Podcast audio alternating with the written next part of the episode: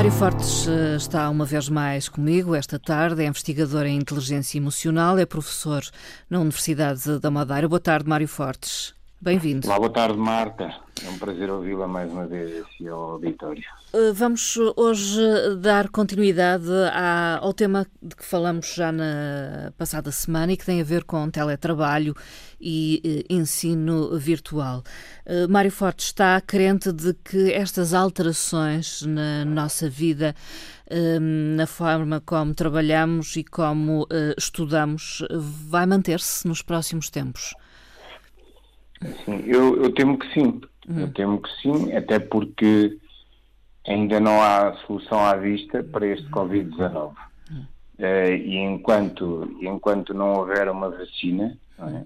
e, e, nós possamos sair de casa de uma forma mais segura do que, do que estamos a sair neste momento, uh, acho que, nomeadamente o teletrabalho, eh, será um mal necessário para muitas famílias. Diz, eu temo que sim, porque qual é o seu grande temor?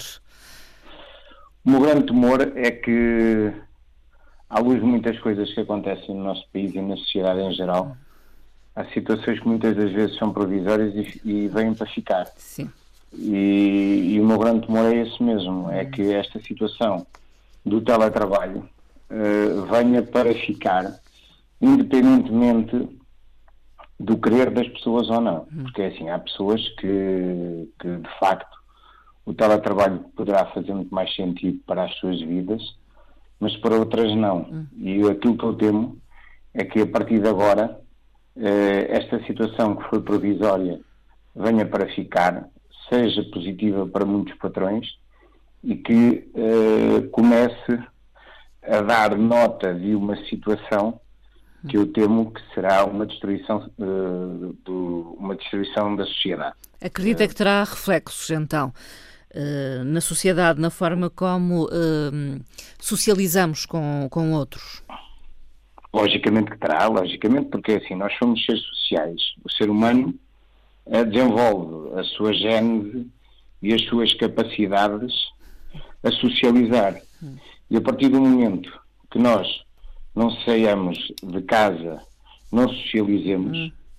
começamos a ter uma sociedade puramente robotizada, egocêntrica, doente, hiperativa, com, pico, com picos de cansaço, com perdas de memória e sem capacidade de concentração e depressiva. Uhum. Porque todas estas situações uh, estão mais do que estudadas e são uh, situações que nos irão acontecer se nós começarmos a ser proibidos, entre aspas, de socializar, de sair de casa diariamente, de nos deslocarmos para o nosso local de trabalho, no nosso local de trabalho socializarmos com outros seres iguais a nós, em que temos pausas para, para, para falar, para socializar, para estar, para partilhar ideias e no, próximo, e no próprio trabalho, eh, na própria relação interpessoal, uh, estarmos a desenvolver as nossas competências e se assim não for, uh, nós vamos ter eh, grandes problemas sociais e, nomeadamente, grandes problemas uh, a nível de, de, da saúde, porque Sim. vamos ter quadros depressivos, vamos ter insónias frequentes porque horas e horas e horas ligados ao computador sem absolutamente nada nem ninguém Obviamente que isto nos, nos dará uh, sonos muito mal, uh, muito mal dormidos, não teremos aquele sono recuperador.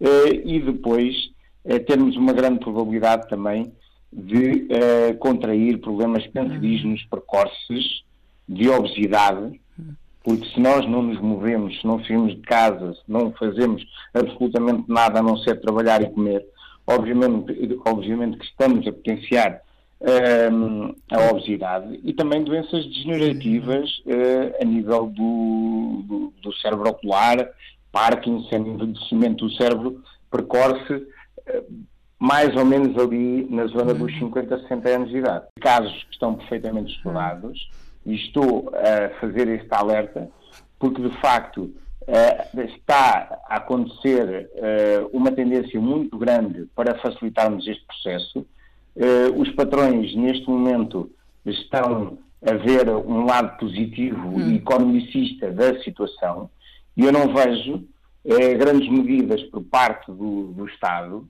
Vejo o Estado muito calado relativamente a esta situação e temos que ver que se esta situação, que ainda hoje se fala que é provisória, se for de facto uh, uma estrutura que vai ficar nas nossas vidas, e eu tenho a certeza que vai, e se for massificada, vai dar, de certeza, Uh, grandes problemas a nível da nossa sociedade. A verdade é que há pessoas que já trabalham nestes moldes, digamos, de organização e de execução do trabalho, fazem-no por opção própria, não é? Já há algum tempo. Há, há casos e casos, e há casos que até são podem vir a ser benéficos. Nomeadamente, eh, pessoas que, que, fazem a sua vida uh, dentro das, das, plataformas virtuais, por hum. amadores, Sim. E que, que, possam ter uma pessoa em casa que tem que dar apoio, que esteja acamada ou que tem que dar apoio, fará algum sentido essas pessoas poderem optar. Agora, o grande problema disto, uh, e aquilo que eu temo, e mais uma vez reforço uh, esta palavra, é que, uh, por uma questão de e, puramente economicista, uh, os patrões comecem a obrigar as pessoas a ficarem em casa. Hum. E depois também haver uma tendência para o ensino se tornar virtual, porque também já há aqui algumas vertentes a nível do ensino e algumas correntes ao nível do ensino que defendem isso também e que nós qualquer dia estamos todos confinados em casa. Sim. E depois isso começou num Covid e, e, e depois vai ser, uhum. vai ser o modus operandi da nossa sociedade uh, em que estamos a perder, e se nós formos à gênese do que é o ser humano, estamos a perder a nossa gente, que é a hum. socialização. Hum. E obviamente que as crianças não podem ficar confinadas em casa, as crianças não podem estar proibidas de socializar com os seus colegas, as crianças não podem estar proibidas de brincar, e, e nós, seres adultos, também não podemos estar proibidos de socializar e de fazer aquilo que é o básico e, que, e era aquilo que nós tínhamos como dado adquirido todos os dias quando saímos de casa.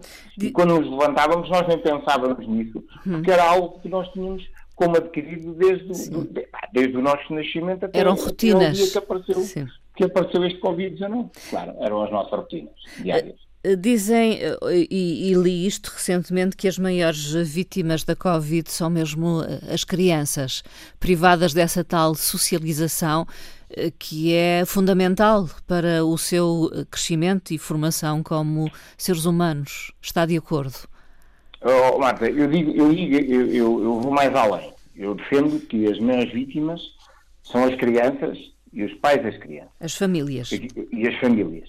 Porque aquilo que falámos no, no programa anterior é dantesco. Hum. Aquilo que os pais são obrigados a fazer neste momento em casa, estarem a orientar o estudo dos filhos e estarem a ter que uh, trabalhar diariamente e estarem a ter que fazer a vida da casa é terrível também. Mas de facto, mas de facto, em primeiro lugar, e isto é uma coisa que eu defendo logo desde que começou uh, a escola, uh, em que o Ministério da Educação uh, esta decisão da escola virtual e da, e da telescola. Eu falei logo né, nos, nas Sim, nossas, nos nossos conversas semanais e tenho alguns artigos escritos sobre essa situação que, de facto, as crianças são quem mais ficou prejudicada e são elas quem menos culpa tem nesta situação. Uhum. Porque se esta situação aconteceu, é porque nós andamos a trabalhar e a tratar muito mal a natureza, andamos a tratar muito mal os animais, andamos a tratar-nos muito mal a nós uhum.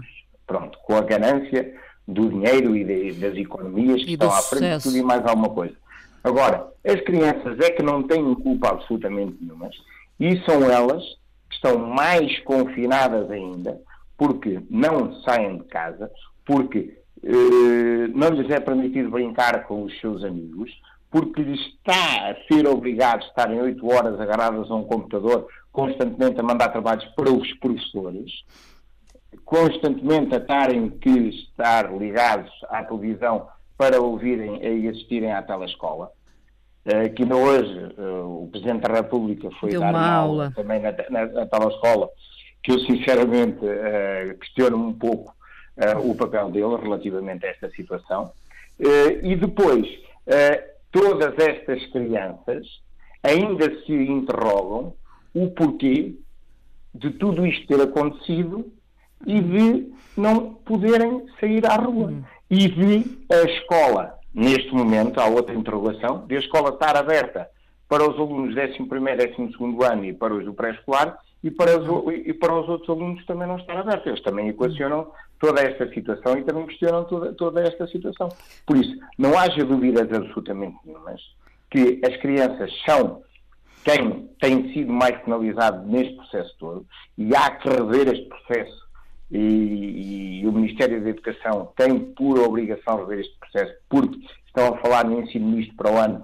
Eu não estou de acordo com o ensino misto. As crianças têm que sair de casa. É perentório para a sua saúde emocional, para a sua saúde mental, para a sua saúde físico-motora, que as crianças saiam de casa o mais urgentemente possível e aquilo que eu uh, que eu falo e que tenho dito e que aprego todos os dias é que os pais levem as crianças para zonas seguras, para brincarem com elas, para a natureza, para praias que estejam com pouca lotação, obviamente não pondo em risco uh, todo, uh, todo este desconfinar e todas as regras da, da, da, da, da Direção Nacional de Saúde, mas que as crianças têm que sair de casa e têm que desconfinar o mais rapidamente uhum. possível, porque senão vamos ter uh, crianças com problemas uh, estruturais. E até com uh, medos, bastante, bastante terrores, sim, sim. enfim. E receios. E receios. Sim, sim, sim. sim, sim, sim. Uhum.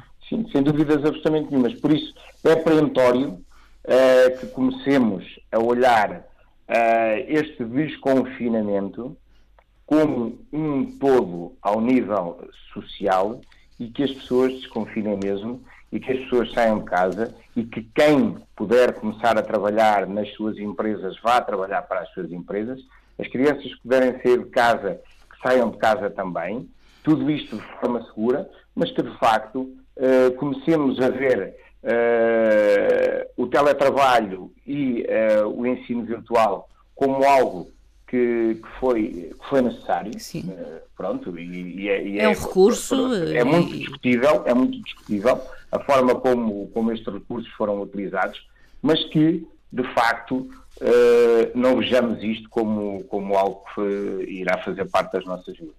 Uh, Mário Fortes, finalizando a nossa conversa, um convite a que olhem a sua página, onde estas questões são sempre abordadas.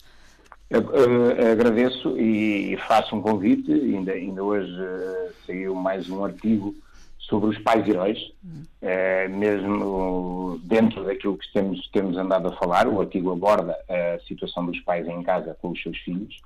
E, e já agora, se me é permitido também, em princípio, para a semana já vamos começar a lançar programas na natureza com crianças, uh, daqui de talento, que em princípio eh, iniciar-se-ão no final deste mês. Sente-se eh, seguro a fazê-lo? Pronto, claro. Uh, sim, estamos, estamos a ver uh, todas as, as normativas da, da, direção uh, da Direção Nacional de Saúde e do IA Saúde. Vamos seguir todas as regras que estão previstas, sem dúvida absolutamente uhum. nenhumas, mas vamos iniciar processos na natureza com, com crianças. Isto também estará na página www.mariofortes.pt a partir da próxima semana. E vão visitando sempre a página, porque há sempre artigos novos e há sempre, eh, e há sempre algo de novo a sair diariamente. Muito obrigada e até à próxima semana. Eu que agradeço, Marta. Ah, obrigada. Mais, mais, uma vez foi um privilégio estar consigo. Okay.